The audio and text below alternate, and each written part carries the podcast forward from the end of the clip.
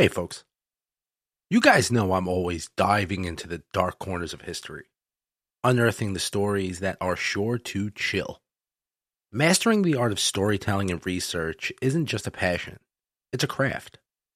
That's why I turn to Masterclass. Whether I'm analyzing historical documents or piecing together ghostly tales, Masterclass has been an invaluable resource in honing my skills. Masterclass lets you learn from over 200 of the world's best minds right at your fingertips. And the best part is it's all available for just $10 a month with an annual membership. I've been particularly captivated by the class on investigative journalism taught by Pulitzer Prize winner Bob Woodward. His insights into uncovering the truth may have transformed the way I approach each episode here. What's incredible is that 88% of members feel that Masterclass has made a positive impact on their lives. And trust me, I'm one of them. The depth of knowledge and practical tips I've gained have boosted my confidence and enriched the content that I bring to you every week. As a listener of Haunted American History, you get an exclusive 15% off an annual membership. Just visit masterclass.com slash haunted. That's masterclass.com slash haunted to save 15% on limitless learning. Plus, every new membership comes with a 30-day money-back guarantee, so what are you going to lose? Don't wait. Join me and start transforming your passions into expertise by visiting masterclass.com slash haunted. I'll see you there.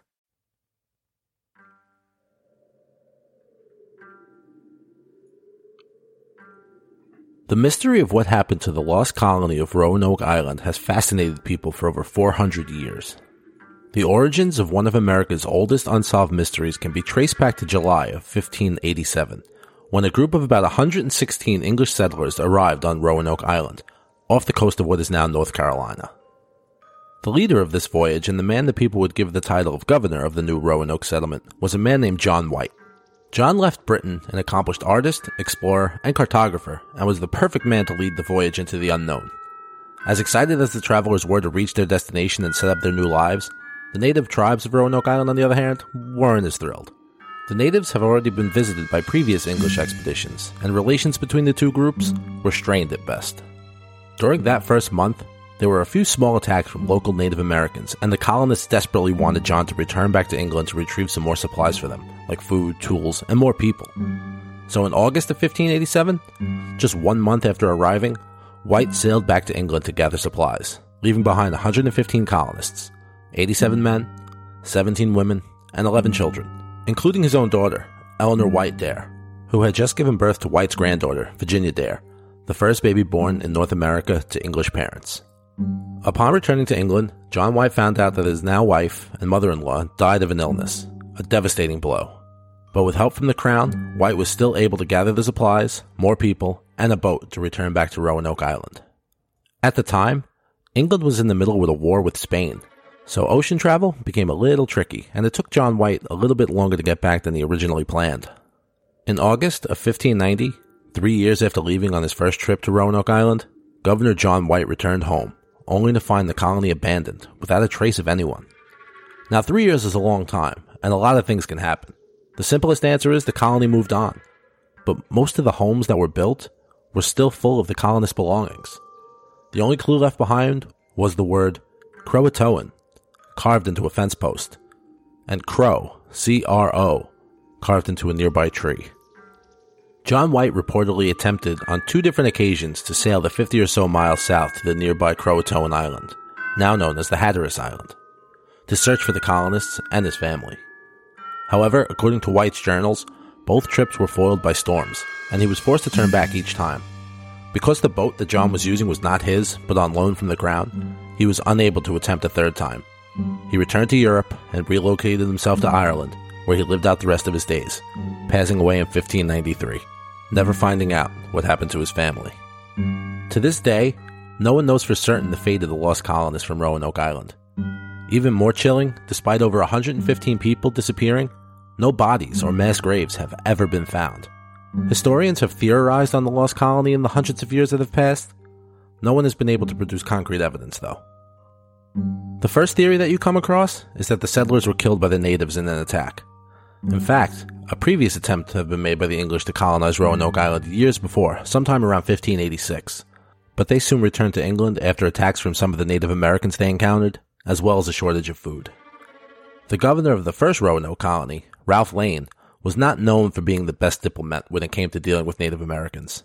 Lane would actually go on to kill the king of the local tribe in an attempt to prevent the natives from rising up against the colonists. This prompted Sir Francis Drake, a naval officer, explorer, and politician who was most famous for sailing around the world in a single expedition from 1577 to 1580, an absolutely amazing feat even by today's standards, to come rescue the colonists and bring them back to England.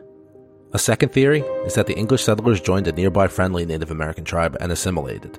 One possible Native American ambassador was a man named Manteo, who traveled to England in 1584, but also made a second year long trip after that, between the two Roanoke expeditions. In fact, he sailed back to Roanoke with John White and the new colonists in 1587, spending months together on the journey across the Atlantic. Furthermore, after Manteo was baptized upon his return to Roanoke, John White declared Manteo to be the chief of the Roanoke and Croatoan tribes. However, Manteo was only from the Croatoan tribe, not the Roanokes. He had no authority over them, so he ended up going back to Croatoan Island with his people. Some theorize that it is possible that he returned at some point to Roanoke to take the colonists with him to Croatoan Island. In 1888, 54 Croatan Native Americans petitioned Congress for aid, describing themselves as the remnant of White's lost colony. A few months later, the directors of the Ethnological Bureau responded with a note that read, and I quote, It was thought that traces of white blood could be discovered among the Indians. Some among them have gray eyes. It is probable that with a greater number of colonists were killed, but it was quite in keeping with Indian usages that a greater or less number, especially women and children, should have been made captive and subsequently incorporated into the tribe. In 2015, archaeologists found a series of objects of European origin on Hatteras Island, where the Croatan tribe resided. This included broken bowls from England, the hilt of an iron rapier sword, and a writing tablet made of slate that may have still had the letter M printed on it, and anklets. The sword is a type that was used in England in the 16th century, and the hilt would have belonged to an Englishman of high standing. The writing tablet would have been used by educated upper class Europeans, Anglets are small copper tubes used before the 17th century to secure wool fibers.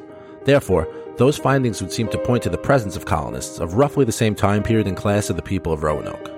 However, most of the European finds on Hatteras Island were among other objects that date back to the 17th century, about a hundred years after the disappearance of the Roanoke colony. Last but not least, this theory could explain the carving Croatoan that the settlers left behind, perhaps as a clue to their whereabouts. Buckle up, because we're nowhere near done. A third theory states that the lost colonists were massacred by Spanish pirates or soldiers. This was a time of war and tension between England and Spain. The Spanish could have spotted the English ship sailing in the Atlantic and followed it to Roanoke, where they kidnapped the colonists and murdered them at the sea. Some say that the colony didn't move south to Croatoan at all, but instead moved inland. John White was an artist. He was also part of the original failed Roanoke expedition between 1585 and 1593 he created a detailed watercolor map titled La Virginea Pars. Sorry, my Latin isn't really up to par. That shows the North Carolina coast and includes both Roanoke and Croatoan Islands, which are colored red for unknown reasons. The cartography of this map is thought to be extremely accurate, described by museum experts as, quote, the most careful, detailed piece of cartography for any part of North America to be made in the 16th century.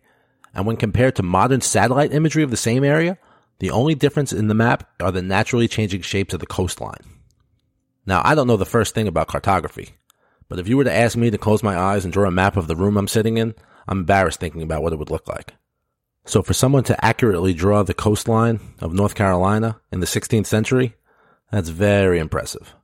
At a glance, this seemed like nothing more than a map, but upon closer inspection, this map was revealed to perhaps hide secrets that seemed straight out of a Nicolas Cage movie. In 2012, a non-profit organization called First Colony Foundation requested that the British Museum re-examine two small patches on the map. Using patches to cover mistakes or damage was a common technique in the 16th century map making, because maps took so much time and work to create that starting over wasn't a viable option. Using X-ray, infrared light, and other imaging techniques, the British Museum was able to determine that the smaller patch was covering a four-pointed star outlined in blue and filled in with red. According to the British Museum's report, while the detailed interpretation of the symbol is beyond the scope of this study, and is best left to experts in the field, it seems certain to represent a fort or fortification. In other words, the star may show the location of a fort or some other kind of structure inland from Roanoke Island, on the western side of Albemarle Sound, where the colonists could have resettled. Further adding to this mystery, when examined extremely closely, it was discovered that there are actually light markings of this possible fort on top of the patch as well. The British Museum's report posits the marking faded over time, but it also proposes that one other possible, if not rather romantic explanation, is that these lines could reflect the use of invisible ink, an ink that would only be revealed when treated in some sort of way, usually by applying heat. These secret markings could be accomplished during that time by either using milk or lemon juice. If this fort was indeed intended to be hidden, why the secrecy? Some speculate White could have wanted to hide the colony's location from the English court, which may have contained spies.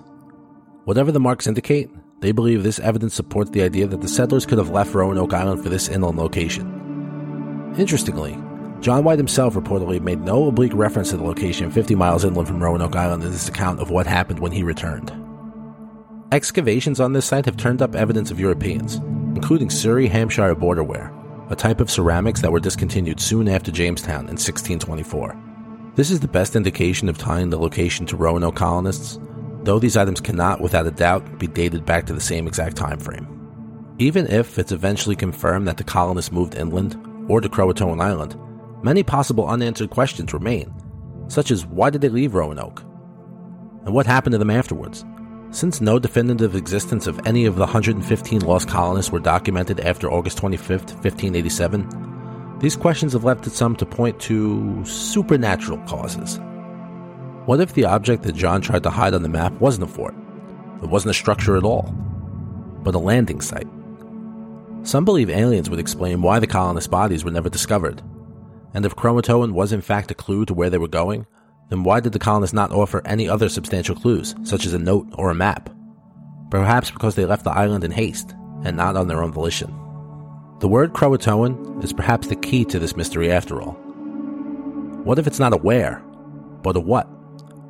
During my research, I ended up going down many different rabbit holes about that time and about Native Americans and their folklore. I also somehow ended up researching strange diseases and how to make your own Big Mac sauce. That's where I've been during my four month hiatus. Croatoan has also been used to name an illness that is supposedly a mutated strand of the measles. What got my attention were the side effects. It has been said to bring about a very high fever that has been linked to causing delusional madness as well as cannibalism. Well, why hasn't this disease ever resurfaced? Roanoke, after all, was an island, so it would conceivably contain the infection to the confines of the shoreline. And once the people died, the illness died with them. Harvard archaeologist Lawrence Stager claims that he actually discovered evidence that would suggest mass cannibalism on Roanoke. This brought me back to the Native American folklore rabbit hole, and all the pieces started to fall into place. It was said John White attempted to sail south twice and was stopped due to weather. Roanoke Island was slammed by a hurricane that halted him, and a blizzard during his next attempt. It was the blizzard that stopped me cold in my tracks. Pun intended. The Native Americans tell a story of the Chenoo, a cannibal giant of the snowy forest. Many people have heard of the Wendigo, the cannibal monster found in the American Indian folklore across much of the northern US and Canada. Wendigos have been featured in movies, comic books, and TV shows. In northern New England and stretching throughout the Carolinas, the Wabanaki tribes talk about a similar creature, known as either the Chenoo or the Kewahqu. According to Frank Speck's 1935 article, Penobscot Tales and Religious Beliefs, in the Journal of American Folklore, the word Kewahqu means going about in the woods. If you don't want to see one of these monsters, stay out of the woods during the winter. Perhaps the marking on this map was where John White first saw something that he couldn't explain. Perhaps it's also why he fled back to England, only a month after sailing across the ocean. According to the stories, the Chenoo is a human being who has been transformed through dark magic to a cannibalistic giant. Much like the Incredible Hulk, they get larger the angrier they get and often tower above the tallest tree. Unlike the Hulk, they are emaciated, have enormous fangs, and often eat in their own lips in hunger. They are always hungry, and their screams will kill any human who hears it. Sometimes a dead shaman of great power may return from his grave as a Chenoo. Chenoo usually only appear during winter. According to the legend, Chenoos get their power from a lump of human shaped ice in their stomach. There are several tales throughout the folklore where clever people make a Chenoo vomit up the ice lump, which returns its human form. In some stories, making a Chenoo eat salt will melt the lump. Chopping a Chenoo into many small pieces is the only way to be certain it won't regenerate, and even after it's killed, people will avoid the spot where it died. Did the colonists of Roanoke encounter one of these beasts? Who knows? I sure don't. A supposed piece of evidence is the existence of carvings in the stones that were supposedly made by Eleanor Dare, the daughter of John White. These stones, often called the Dare Stones, contain written stories that tell tales of the colonists and personal anecdotes from Dare to her father. Though they are largely believed to be a hoax and a forgery, there are some academics that believe that at least one of the stones may be authentic. Since 1998, the Croatoan Project has researched and provided archaeological evidence to back up the theory that the colonists moved to be with, or at least interacted with, the Hatteras tribe. Artifacts and objects found within the Croatoan villages that only English settlers have owned have solidified the connection between the two groups. But despite this evidence and many other theories, it is likely that no definitive answer to the mystery of the colonists' disappearance will ever be found. Hey, folks. You guys know I'm always diving into the dark corners of history, unearthing the stories that are sure to chill. Mastering the art of storytelling and research isn't just a passion, it's a craft. That's why I turn to Masterclass. Whether I'm analyzing historical documents or piecing together ghostly tales, Masterclass has been an invaluable resource in honing my skills. Masterclass lets you learn from over 200 of the world's best minds right at your fingertips. And the best part is it's all available for just $10 a month with an annual membership. I've been particularly captivated by the class on investigative journalism taught by Pulitzer Prize winner Bob Woodward. His insights into uncovering the truth may have transformed the way I approach each episode here. What's incredible is that 88% of members feel that Masterclass has made a positive impact on their lives. And trust me, I'm one of them. The depth of knowledge and practical tips I've gained have boosted my confidence and enriched the content that I bring to you every week. As a listener of Haunted American History, you get an exclusive 15% off an annual membership. Just visit masterclass.com slash haunted. That's masterclass.com slash haunted to save 15% on limitless learning. Plus, every new membership comes with a 30-day money-back guarantee, so what are you going to lose? Don't wait. Join me and start transforming your passions into expertise by visiting masterclass.com slash haunted. I'll see you there. New Shoreham, Rhode Island. Also known as Block Island, this small New England town sits in the middle of the Atlantic, just northeast of Montauk, Long Island, and south of Point Judith, Narragansett, Rhode Island. At around 109 square miles, it is the smallest and least populous municipality in the state, with just over a thousand year round residents. Block Island is very much a summer town, making a majority of their money off the tourism dollars when the population jumps to over 20,000. The island's beaches and boating scene are second to none on the East Coast, and the island boasts some of the most stunning views of the Atlantic. With one small airport providing vacationers access to this offshore retreat, people from around the country are able to reach the island via New England Air, which operates commercial passenger service between Westerly and Block Island. They even have activities during the winter months that draw attention from tourists as well, such as ice skating as the island's lakes freeze entirely over, and the sand dunes make for great sledding, if you could tolerate the freezing winds gusting in from the ocean. It was during February of 2013 when Winter Storm Nemo was bearing down on the Northeast and it dumped over two feet of snow on Block Island in a very short time. That's when we meet Mary Sheely. Mary had a pot of milk slowly heating on the stove while her children, Rebecca, age 11, and Thomas, age 14, sat in their living room staring out the window of the storm outside while they waited for their hot chocolate. Mary was waiting on a call from her husband Richard, who worked at the Block Island airport, to see if he was going to be able to make it home tonight or not. The sun was heading down and it was going to be dark soon, and neither of them wanted Richard to risk venturing out into this after the dark and God forbid getting stuck. As Mary was taking the milk off the stove and pouring it into their mugs, the phone rang. Becca ran to pick it up and gave a quick hello as she put the receiver to her ear. Mom, Becca shouted, it's Dad, and he doesn't sound happy. Mary came walking into the living room with both mugs in her hand, handing Becca hers and taking the phone with her now free hand. Thomas was busy opening the window a little bit and laughing at the amount of snow that was able to get into the house from such a small crack. Thomas, stop that, Mary shouted as she shouldered the phone. You're to soak the entire floor. Hello? Rich? Tell me you're coming home. As Mary had the conversation with her husband, Thomas called his sister over to the window. Can you believe how the wind is blowing? It's fighting me when I try to close the window. He gives it another quick open and struggles more this time to shut it. And look, I think that weird guy down the block is trying to shovel or something. He's just standing there. Becca leans in to have a look and she spots the outline of a man standing in the raging snow, silhouetted by the setting sun. They both squeeze in tight together and press their faces up against the glass to get a closer look, their combined breath fogging up the glass. As Thomas wipes the window clear, they notice the eyes, glowing a deep red. They both see it at the same time and back away from the glass a little bit and look at each other. Thomas begins to open the window a bit to try and get a better look. Maybe the sun was reflecting off the glass and that's what was causing the glow. Just as mom finishes her conversation with her husband and calls out to the kids, informing them that dad isn't coming home tonight. He's snowed in at work and asking them if they want to talk to him. She also yells at Thomas again to close that damn window.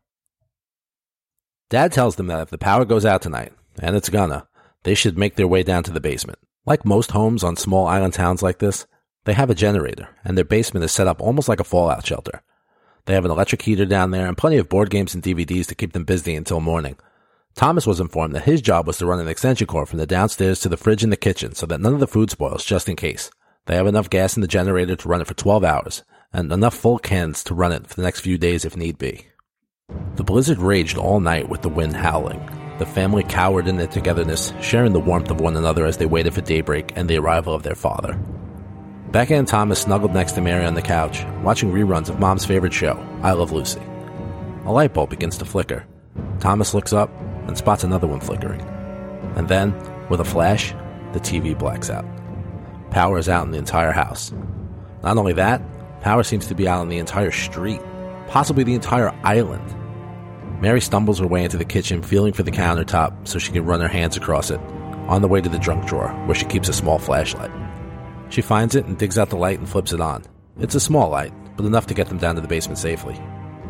The generator kicked on almost immediately when the power went out, and they can hear the loud roar of the Jenny kicking on and the steady hum of it running from its raised concrete slab in the backyard. They made their way down to the basement to settle in for a long night.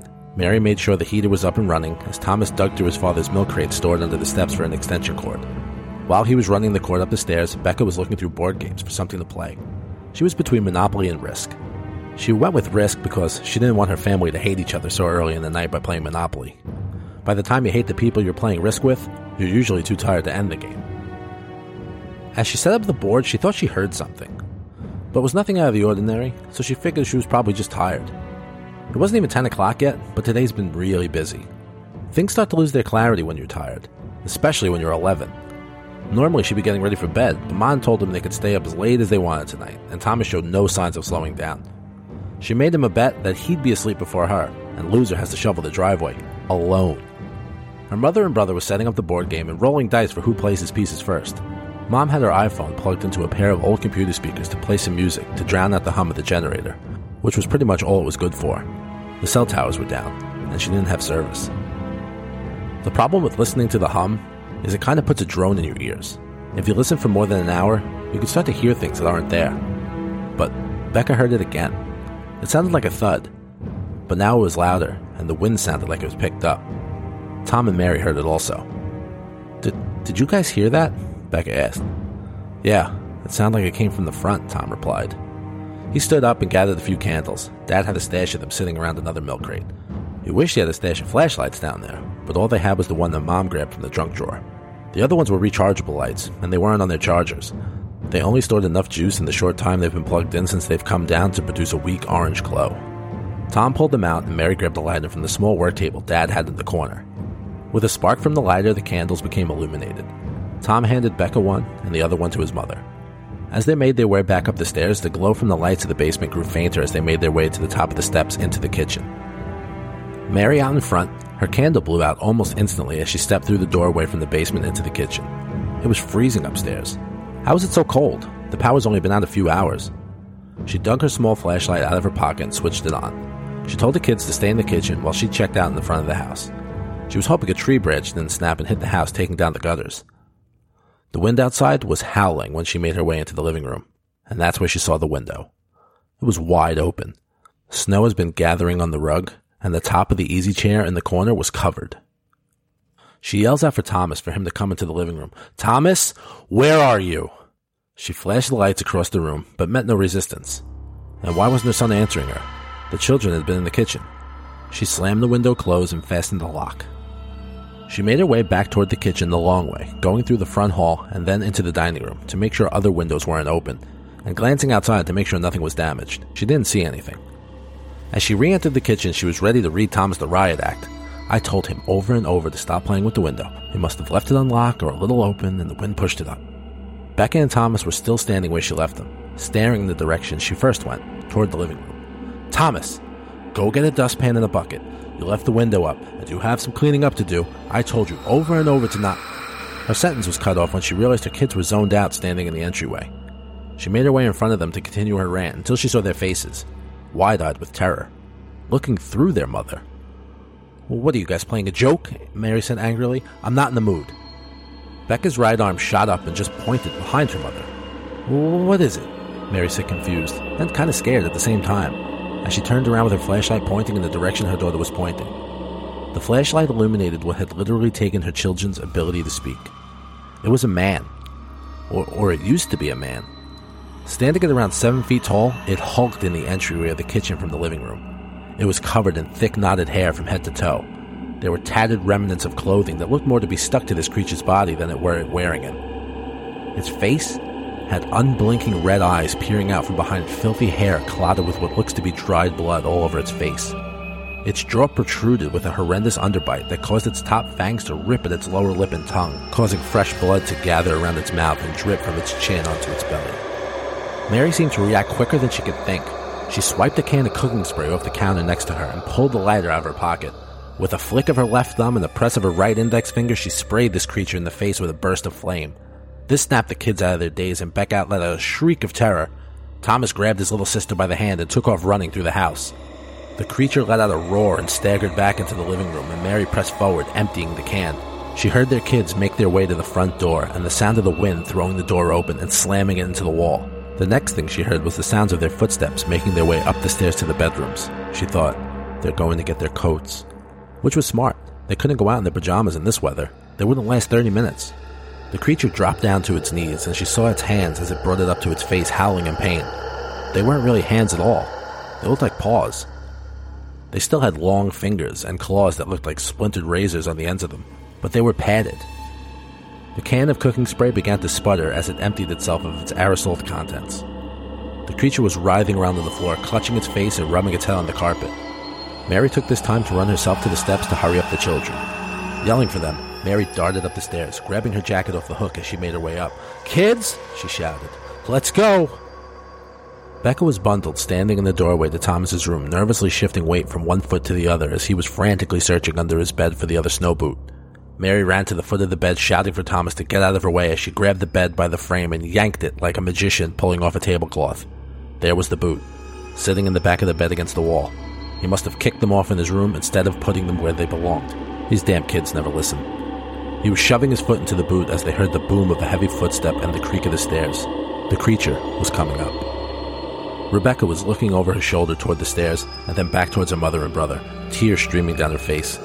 Mary grabbed her daughter by the jacket and pulled her into the bedroom, slamming the door behind her. Mary instructed the kids to help her as she was sliding the dresser, bed, and anything else she can get her hands on to the front of the door. The snow and wind outside the bedroom window swirled and howled with malicious intent. Mary rushes to the window as the footsteps outside the door began to grow closer, at the top of the steps now. She looked out the window in hopes of finding an escape, but all she saw was white. She couldn't tell where the slope of the roof stopped and the ground began. Climbing out on there might as well mean death. She reached over in the corner of the room and grabbed Thomas's baseball bat that was leaning against the wall. Get behind me, kids, she said, fighting back tears and bringing the bat up to her shoulder. She put this thing down once and she can do it again, just long enough for them to get around it. Then they can make their way to a neighbor. Becca was crying hysterically and Thomas was fighting back tears, trying to stay brave for his mom and sister. The footsteps were on top of them now, right outside the door. The dim glow of the flashlight and the moonlight reflecting off the snow were all the lighting in the room. Mary pulled her kids close, kissed them both on the tops of their heads and whispered, I love you. From the pages of the Rhode Island Capital Gazette, February 15th, 2013. A man on Block Island is hoping that someone will come forward with information about his family's disappearance over the weekend of February 9th. Richard Shealy is working with Rhode Island Missing Persons Network to raise awareness of his case, the Capital Gazette reported Sunday. Mary, age 46, Thomas, age 14, and Rebecca, age 11, were reported missing in Washington County on February 11th when Richard returned home from his job at Block Island Airport, where he is an air traffic controller, after being snowed in for two days before the roads were cleared. Police have offered no explanation to why the front door was open or why the furniture in the upstairs bedroom of son Thomas was rearranged. Several large animal footprints have been found in the home, possibly due to the fact of the door being open and trying to get out of the storm searching for food.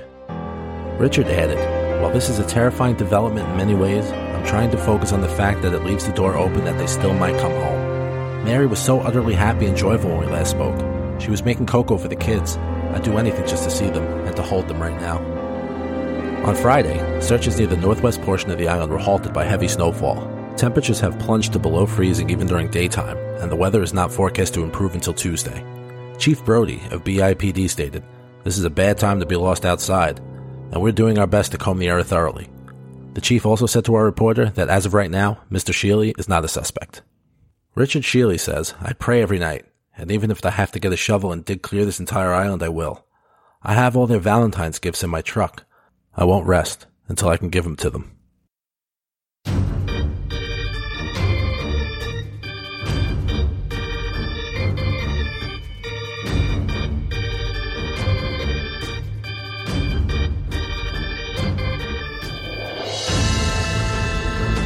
Christopher Feinstein,